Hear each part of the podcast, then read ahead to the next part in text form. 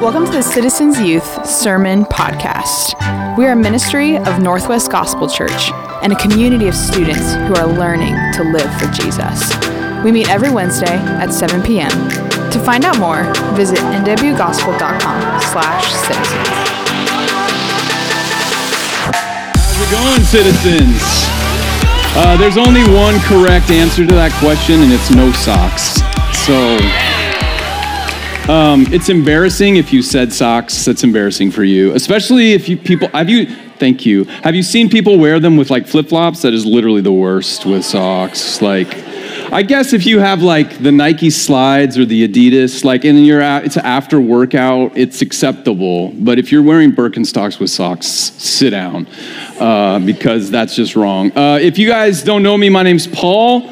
Uh, my wife, Hillary, and I, she's back there. Say hi, Hillary. Everybody say hi, Hillary.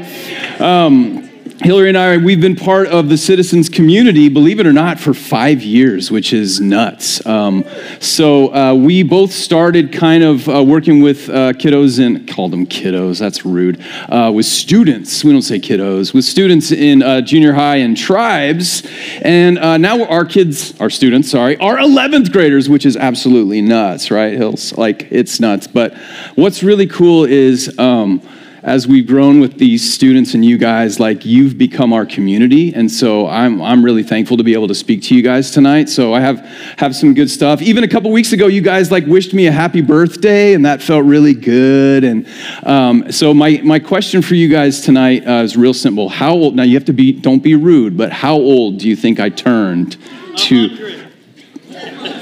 False. What did you say? 35. I like that answer. Somebody else. 29, 26, 40, you're getting closer. Who said, somebody said 46. So I used to be 46, now I'm 47. Good job.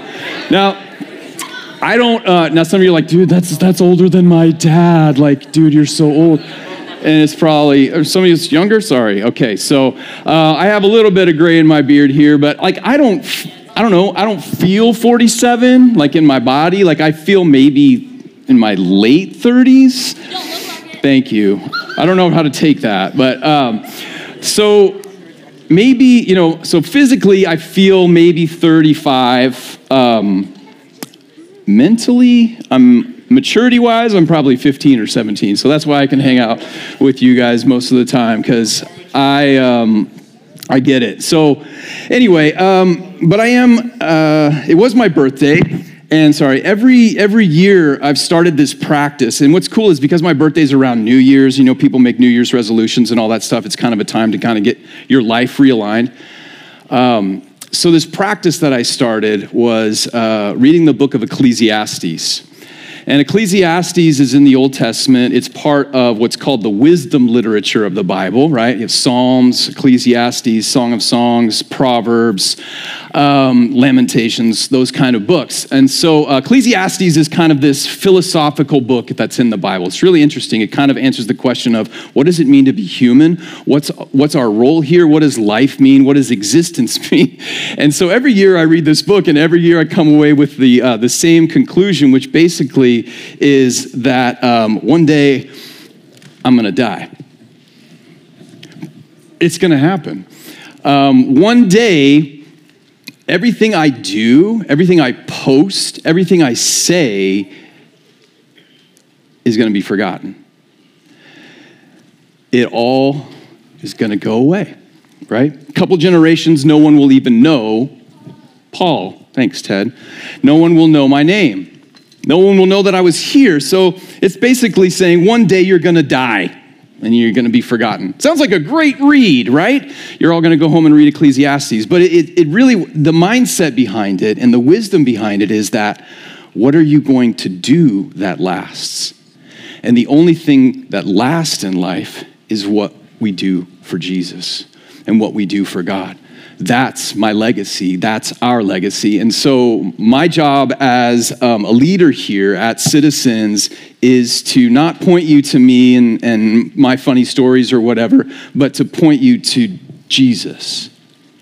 Because even though I'm 47, God's not done with me yet, right? He's still molding me, right? I'm a little moldy, haha.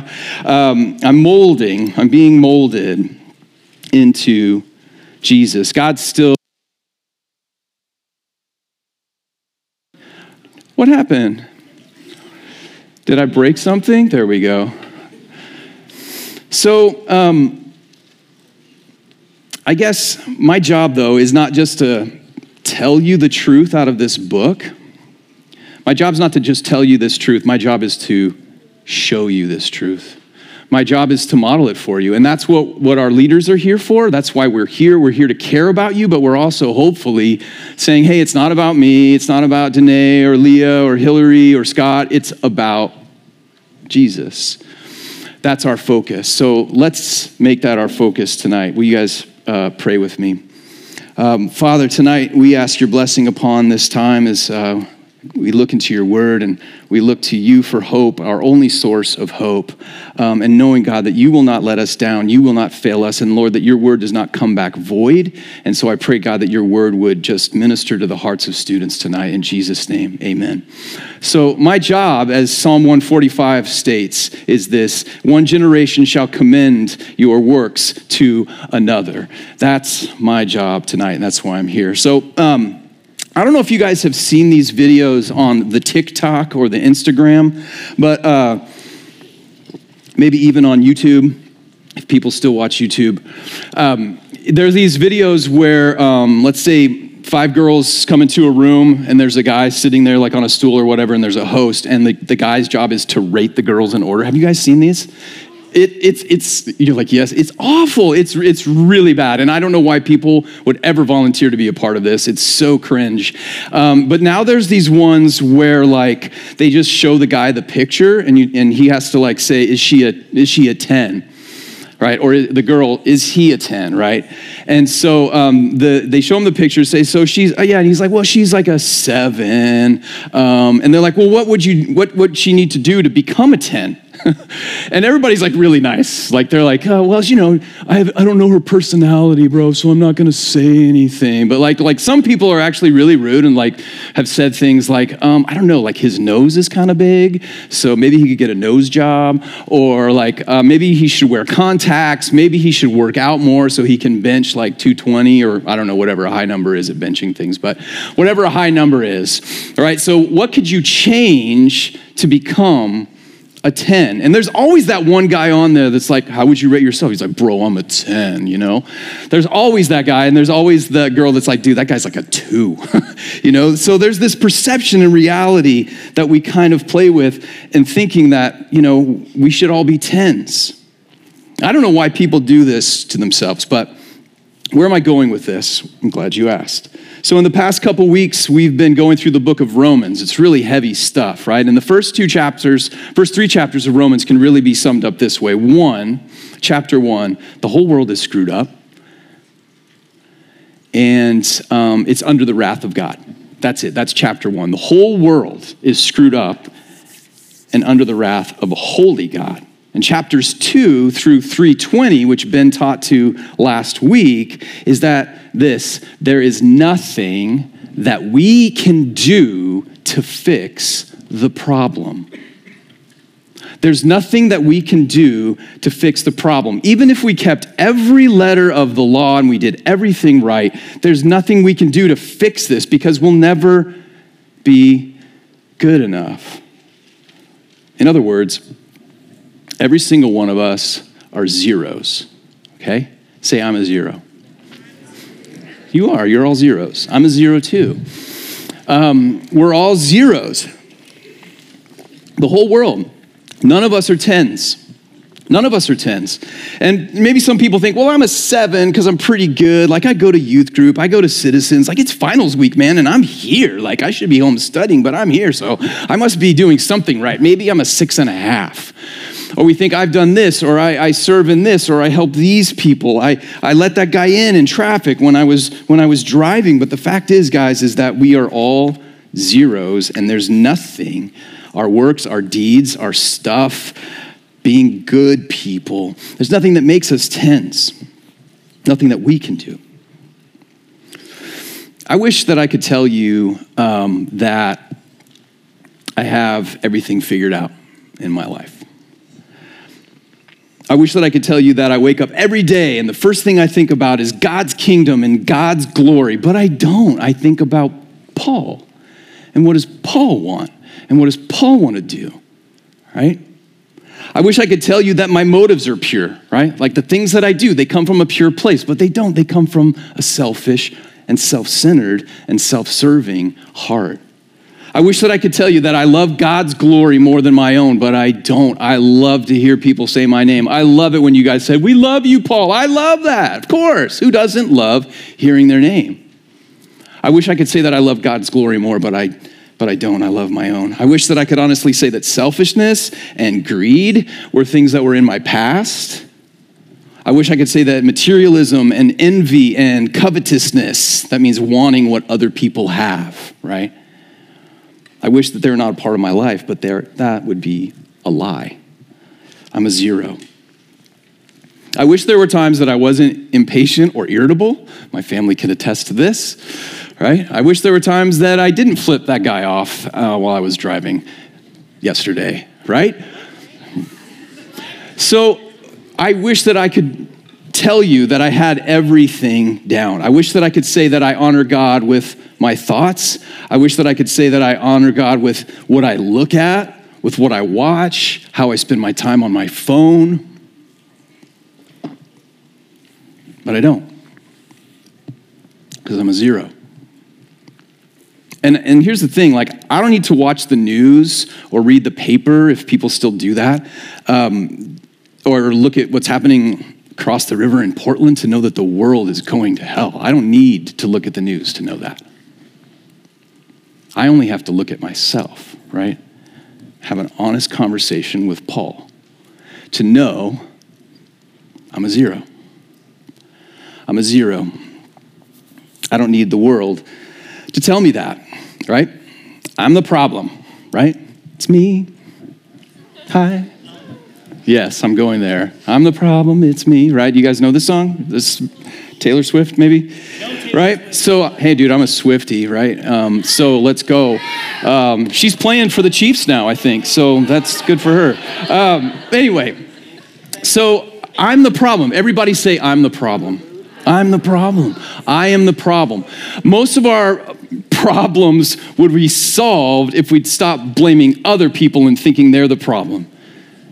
And we realize, I'm the problem. Say, I'm the problem. I'm the problem. It's me. So, this leads us to think about this question, right? if all of the, the world is going to hell and it's under the wrath of God and there's, there's nothing that we can do to fix it, so what does fix it? What fixes this problem? What fixes the mess of me?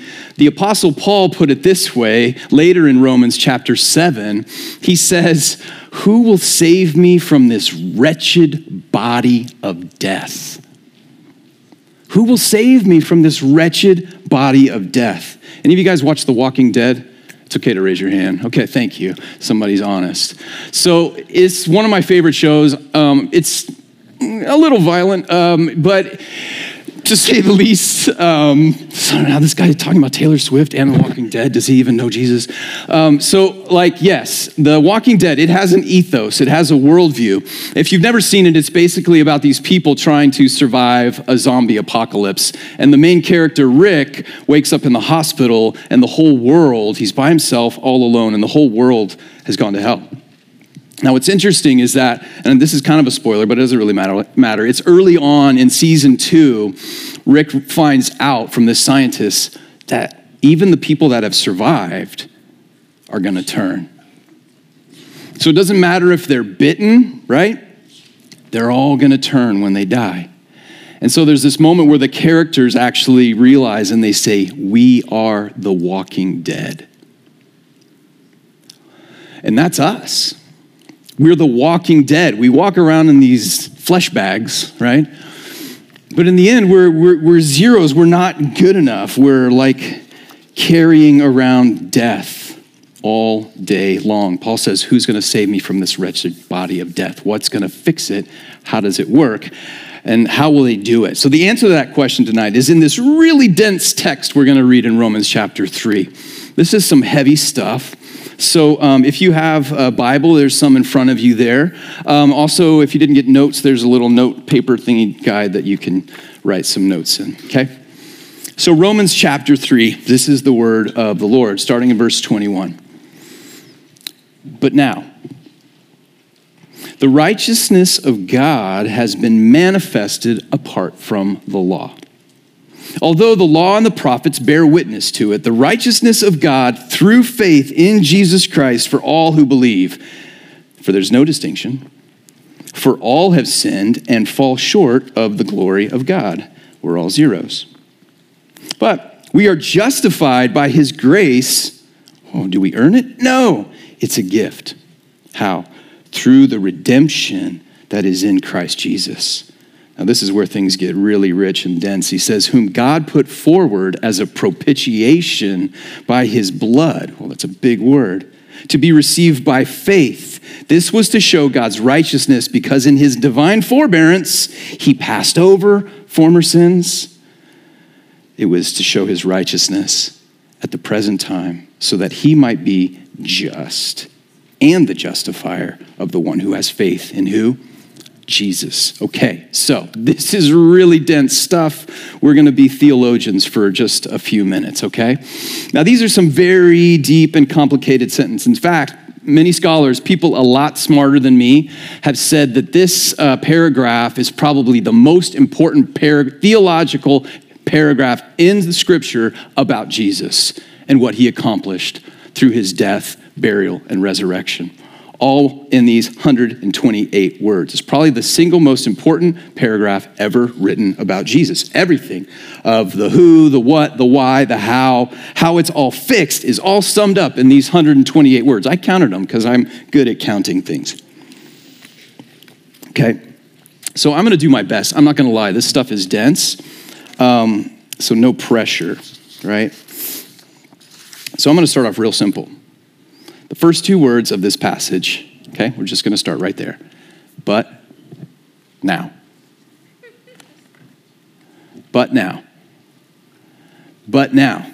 These two simple words change everything. Everything pivots on but now. Everything pivots on these words, right? Everything. But now, because what happens is it, it, it shifts the flow of the whole letter, right? But now, this. We were this, right? We were condemned. We deserve death. But now it's justification that we don't deserve. We're going to talk about what that means.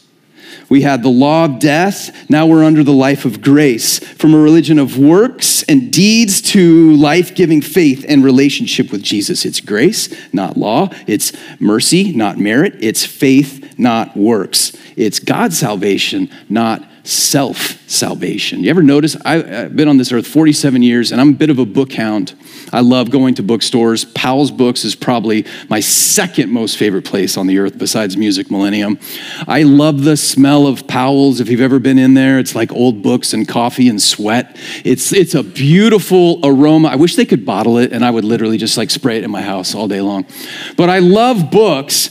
But here's the thing over the years, I've noticed every year the self help section just gets bigger and bigger and bigger and bigger. You think they would have figured it out right now? It's not going to work. There's no self help book that is going to save you. It's only God's salvation. So let's unpack some of this. So, verse 21 But now, but now the righteousness of God has been manifested, that means shown, apart from the law. What does that mean? So, but now, God's righteousness has been shown apart from the law. Remember, Paul was making this argument over and over that the law is it's done away with. It, it had its purpose. It showed people sin, but we realize that keeping the law doesn't save you. So the but now must come, and that's Jesus. And it's been manifested. And it says, although, this is good, this is interesting, the law and the prophets bear witness to it. So this is the Old Testament right here right? And this is the New Testament right here. So, what Paul is saying, and we've talked about this before, is that everything that's in this part points to this part.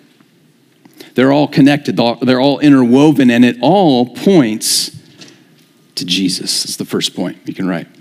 it all points to Jesus. All of this, the Old Testament, the law, the prophets, the Psalms, all of it, it points to what God is going to do or did in the uh, in Jesus. And it says they bear witness to it. What's the it? The it is a who, right? It's it's righteousness through Jesus, through faith in Jesus. Paul's saying that the law and prophets have always pointed to this. So here's the first example. If you look in Genesis, right, the very first book of the Bible, one of the main characters that we meet along the way there is this dude named Abraham. Abraham's a cool name. We don't name kids Abraham anymore. We should. Because then you could call him Ham. You could say, stop hammer time. I mean, sorry, this is just random thoughts in my head that are not on my paper, and I should stick to my notes. So, um, Abraham, he's this guy, if you guys remember from tribes, God made a people to Say it loud. God made a people to be with and bless, right?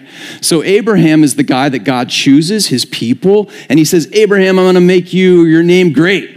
I'm going to be with you. I'm going to bless you. I'm going to make your name like, and your, your descendants as many as there are stars in the sky and sand scattered on the seashore. And Abraham's like, dude, I'm 70 years old. There's no way this is happening, right? No, he doesn't say that. He says in Genesis 15, Verse 6 He believed the Lord, and he counted it to him as righteousness. Faith. That's what's talking about faith, believing God, Abraham's belief, his faith, his trust were counted or reckoned to him as righteousness. He wasn't a perfect guy. If you read the rest of his story, dude, the Old Testament is rated R, bro. Like, there's some crazy things that happen, and a lot of them are God's people, God's characters making really bad choices. But Abraham still had held fast, despite his mistakes, to his faith and trust that God would bring him through, that God would make good on his word. Because ultimately, it wasn't about doing the right thing. That's not what made him right with God. It was his faith, his belief, his trust that God is who he says he is. So that's Genesis. Skip forward a couple hundred thousand years, and you have Isaiah, like the mega prophet dude. And Isaiah points to Jesus too. He says, Out of the anguish of his soul he shall see and be satisfied by his knowledge. Shall the righteous one my servant, make many to be accounted righteous. In other words, we're all zeros, but someone's going to come and fix this problem, and he shall bear their iniquities. So, all of the law, all of the prophets, it points to Jesus. It all points to him because God is making the world right. He's fixing it through who? His son. It all points to Jesus because he's a 10. Let's keep reading. All right. Picking up in verse 22b. There is no distinction. For all have sinned and fall short of the glory of God, and are justified by his grace as a gift through the redemption that is in Christ Jesus, whom God put forward as a propitiation by his blood to be received by faith. It all points to Jesus because Jesus fixes the mess we're in. So, just as a reminder, um, Paul kind of in the middle of this says this amazing sentence that a lot of you have maybe probably memorized that for all have sinned, right? And what does it say? And fallen short of the glory of God. So, in the middle of this, Paul's like, I can't really let go of this we're all zeros idea. He's got to throw it back in, like, hey, just a reminder, we're all zeros, period, right? No one's good enough. But let's pause for a second and, and not focus on that so much because we've talked a lot about that. Let's focus on this word glory. Because glory is not really a word that we kind of throw around.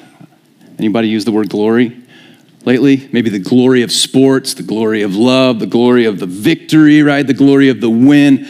Um, the word glory, it usually means like, you know, prestige and honor and distinction.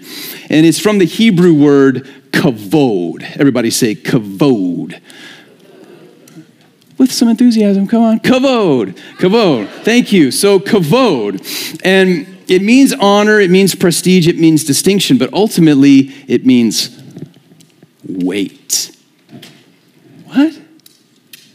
It means heaviness. it means depth, it means fullness, it means realness. Like God, His glory is so heavy, it's so deep, it's so rich, it's so full because He's the real one. He's the only real one, right? He is real. And by comparison, we're just empty, right? Compared to God's glory, compared to that weight, we are empty, we are hollow, we are weightless. Oh, wouldn't that be nice? God's glory, the weight of his glory, is so heavy, and we are so far from it. The weight of his glory. He's a real one. And by comparison, we're all zeros, okay? So, how does Jesus fix this mess? Now, Paul gets into some really big words. First, he uses one from the, um, the world of, of law and, and justice. Anybody want to be a lawyer when they grow up? I see nobody's hands. Good answer. oh, right there, sorry. Uh, no. So, Paul fixes this mess. And what does he say? Look at some of these big words. First of all, he says, We are justified by his grace. He justifies us. What does this mean? Well, it's a legal term, and basically it means declared not guilty, right? Judge has slammed his gavel down. God has said not guilty. All the charges are dropped, removed from our record. Like, legally, it's like a person had never been accused because when God forgives, it's real because he's a real one. I'm going to come down off the stage now. Humans don't work like that. Uh, let's see. Uh, welcome back here. What's up, Jason? High five. Um, Aiden, you always carry around this amazing bag. It's mine now. Let's see what Aiden has in his bag. No, just kidding. I wouldn't do that to you, bro. I wouldn't do that to you. But this is mine now. Is that cool? Okay, so no, if I. Okay, here, I'll give it back to you. Do you forgive me? Yeah. Okay, thanks for forgiving me. Okay, now, Aiden, forget this ever happened. We can't do that.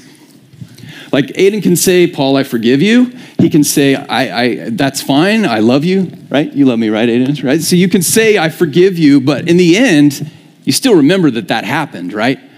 But with God, when He justifies us, it's like we committed that offense, He forgives us, and then He forgets it. It's gone here's the cheesy way, okay? This is kind of the dad line, the dad joke, but justification, it's just as if I'd never sinned. That's an old one. It's just as if I'd never sinned.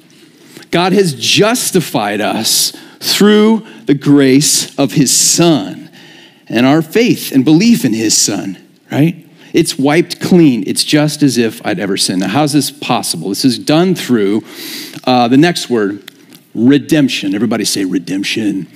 Redemption. Redemption is maybe we use this word when you think about coupons, right? You're going to redeem a coupon. Uh, redemption means to um, set a person free. To set a person free.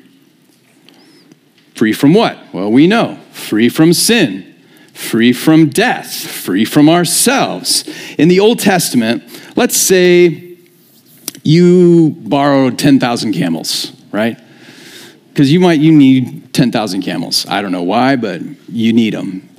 And then uh, the guy comes and says, Hey, dude, I, I need the money for the camels. And you're like, Well, actually, um, we ate them all. I don't know what they do with camels. Do they eat camels? Does camel taste good? I don't even know. But they, got, they, they can't pay back the debt. So now he's in debt, right? We're in debt. We bought 10,000 camels. We can't pay it back. So what happens to us? Well, I have no money. Um, you seized my house, but you still owe money. So what would happen would be I would be sold into slavery in order to pay back my debt of 10,000 camels. That would take me 100 years in olden times with drachmas and things. I don't know. It would take a long time to pay back that debt. But here's what could happen my family could come and my dad could say, um, We'll pay his debt. And I would be redeemed, I would be ransomed. A price has to be paid for me to be set free, right? For us to be set free from sin and death and ourselves, a debt has to be paid. Jesus, through the shedding of his blood, paid the ransom price. Right? He did this, and then here's the big word by being our propitiation. Let's say that one propitiation. Let's clap it. Thanks, Keem. Propitiation. That's a lot of syllables. It's a big word. Um, what does it mean? Anybody use, um, use that word lately? Mm-mm. Never heard it before? Thumbs up if you've heard that word before. Thumbs down if you're like, bro, what is he talking about? I have no idea. Okay, thanks for your honesty. For reals, like, this one sounds kind of scary to us, but think about it this way. It says that, um, let me go back to the text, that God put forward as a propitiation by his blood. Whose blood? Jesus' blood. Propitiation means averting the wrath of God with a perfect sacrifice. Averting the wrath of God with a perfect sacrifice. Now, this kind of sounds scary to us because we don't like to talk about the wrath of God. Like that, that sounds scary. That sounds like Zeus like striking lightning bolts because we're like bad people, right? Or we we offended him. We like to think about God as like God's the God of love and, and He's the God of grace. And those things are true, absolutely. But God is also holy, God is also just, God is also perfect. And I think that the reason that we don't take our sin very seriously sometimes is because we don't take God seriously. We don't take our sin seriously because we don't take God seriously. Because it's like, oh, whatever's, dude. He's the God of love and grace, bruh. Like, no, He is, but He's also um, a God of wrath, and that demands a sacrifice. So when we when we shove off our sin and say, hey, it's no big deal, we are spitting in the face of Jesus because we're saying that his sacrifice is just a thing. It's not real, man. It's what, what it's whatever. Be careful. God presented Jesus as our propitiation as our propitiation. He averts the wrath of God. He demands a perfect sacrifice, a holy sacrifice, because Jesus lived the perfect life that we couldn't live so that he could die the perfect death that we could never die. Here's another place where propitiation is used. Did you guys get it off the notes? Averting the wrath of God with a perfect sacrifice. Thanks. It also shows up in uh, 1 John. Now, I, I love Paul. I'm named after Paul. Um, but I, I'm kind of an Apostle John guy. I love the Apostle John. He wrote the book of John and the book of um, real, um, uh, real cool names First John, Second John, and Third John. Real creative. Um, but in First John, he says this But if anyone does sin, I, I love the difference between Paul and John. Paul's just like, we're all under the wrath of God and we, we all mess up, we all fall short. And John says, hey, if anyone does sin, of course we sin. What does he say? If anyone does sin, we have an advocate with the Father. Who? Can we throw that verse up there? If anyone does sin, we have an advocate with the Father, Jesus Christ the righteous. This is 1 John 2. He is the propitiation for our sins, and not only for ours, but the entire world. Oh, it's okay. It's the wrong John. It's First John. That's okay. He is the propitiation for our sins, and not ours only, but also for the sins of the whole world. In other words, Jesus is our advocate, Jesus is our defender, Jesus is our justifier, Jesus is our redeemer. He's already suffered um, the penalty in our place. He alone can stand before God because he paid the death penalty that we deserve. Jesus fixes everything. Jesus fixes it all. So well, it's like, well, what, what do we do with that? Like, and Paul says it's real simple. Our job is to believe it.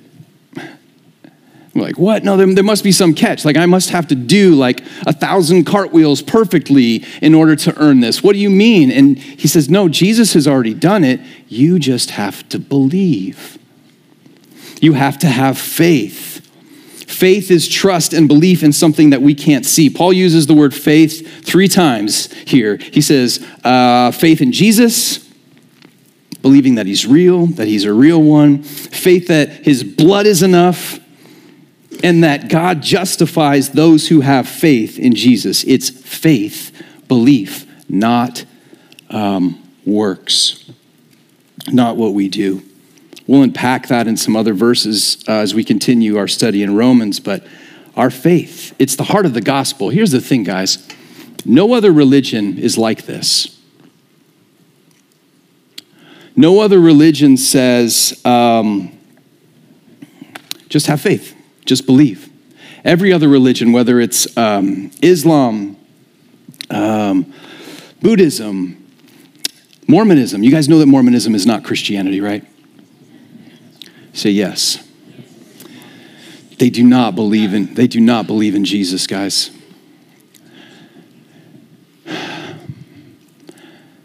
Every other religion says do this, earn this, be perfect, raise your kids perfectly, have a perfect marriage, and then you'll be blessed or whatever it is, right? It's all about what you can do. All those other religions believed you're saved by self salvation, self realization, self edification. It's all self centered. Haha, that's funny. It's about being a better you. But Christianity is not a religion of works. It's a gospel, right? It's the good news. It's the news that God's grace has turned away his wrath, that God's son has died a death and borne our judgment, that God's mercy is on the undeserving, right? And there's nothing left. I can't contribute to that. All I can do, faith's only function is to receive. And that's hard for us in our culture where we like everything costs something, but it's a free gift. It obviously cost Jesus his life, but it's a free gift of grace. Wow.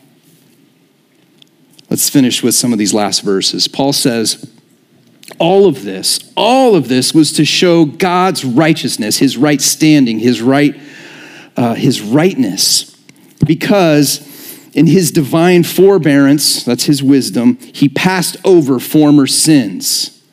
What does that mean? We'll talk about it. it. It was to show his righteousness at the present time so that he might be just and justifier of the one who has faith in Jesus.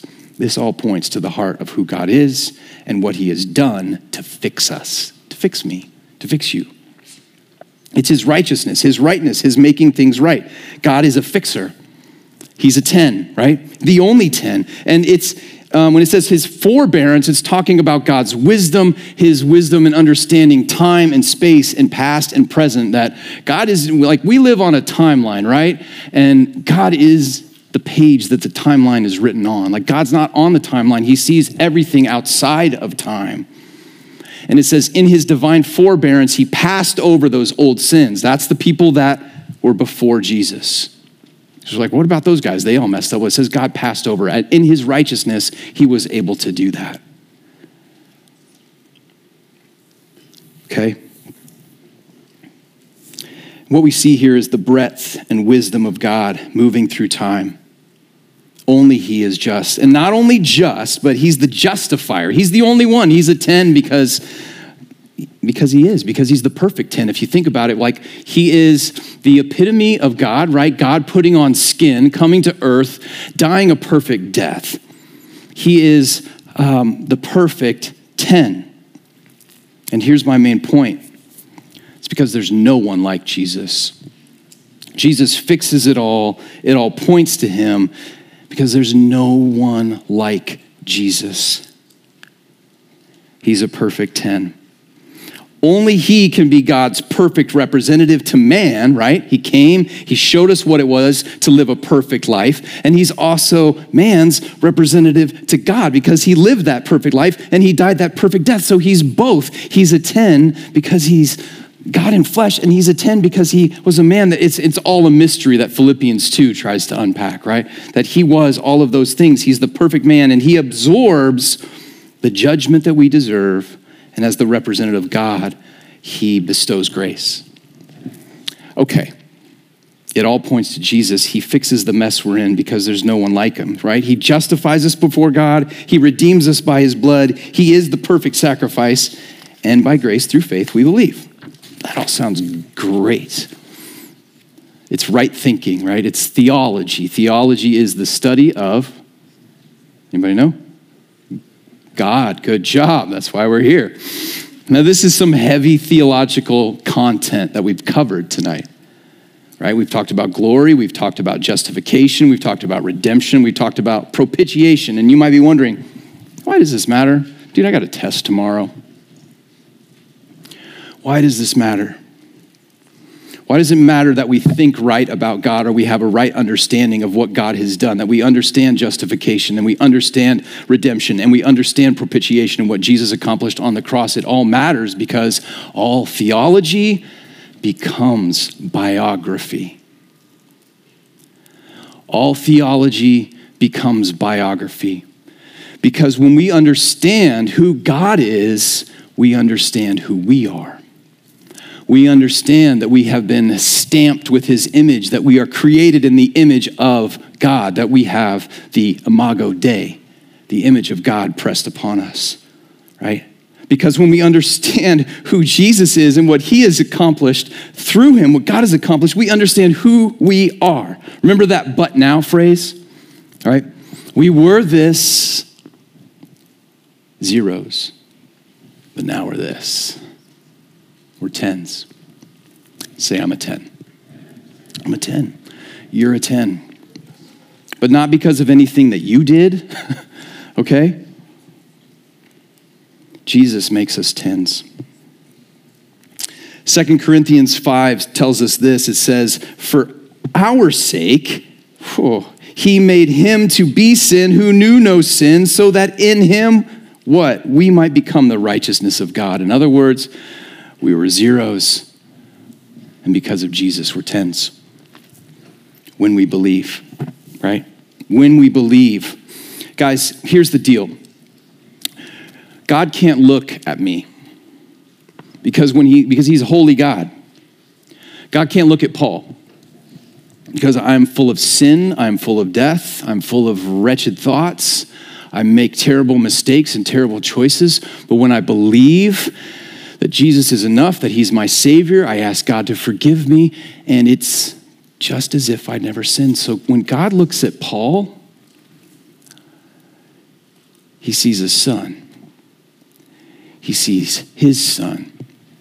He sees Jesus because He can't look at my sin, but He can look at Jesus because Jesus covers it all.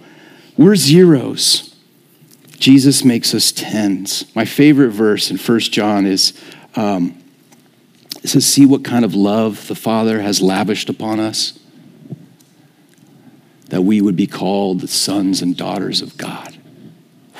And that is what we are. That is what we are. We're no longer the walking dead. We're no longer carrying around this death in our bodies because his death brings us life, right? He makes us righteous. He makes us his own. He makes us sons and daughters and calls us by name and says, Hey, come home. Come home. Are you weary and tired? Are you tired of carrying that weight of trying to fix yourself and trying to be perfect? Trying to have the good grades so that you get that attaboy or way to go, sweetheart. You can't fix it. There's no there's nothing that's going to make you perfect except Jesus. He's the only one. He's the only one. We are zeros, but now we're tens. There's no one like Jesus. I'm going to pray, and the band's going to come up. Bow your heads with me. Father, um, I just want to say thank you. Thank you for, um, for what you accomplished on the cross through your son Jesus. For what you're doing in this community of faith here at Citizens, God, as, as students put their belief and trust in you and know, God, that with you, they are forgiven and they are in right standing with you, God. And it is by your grace that we are saved. And we thank you so much, God, for your grace in our lives. Father, I thank you for um, just what you're doing in students' hearts. And Father, may we take um, this talk seriously and take the idea of our, our sin seriously because, God, we need to take you seriously. Seriously, because, God, that, that, that you seriously care about fixing us, about bringing us home, about healing our hearts and the things that we put our trust in that aren't you. So, Father, tonight, if there's something on people's minds or hearts, God, will they, students, I just pray you just give that over to God right now. If you feel like there's sin that you need to confess, and, or you just need to say, Lord, I believe in you. I believe that you're enough. I believe that your blood covers my sin. I believe, God, that your forgiveness is offered freely. God, I'm tired of trying to be a 10. I can't make it on my own.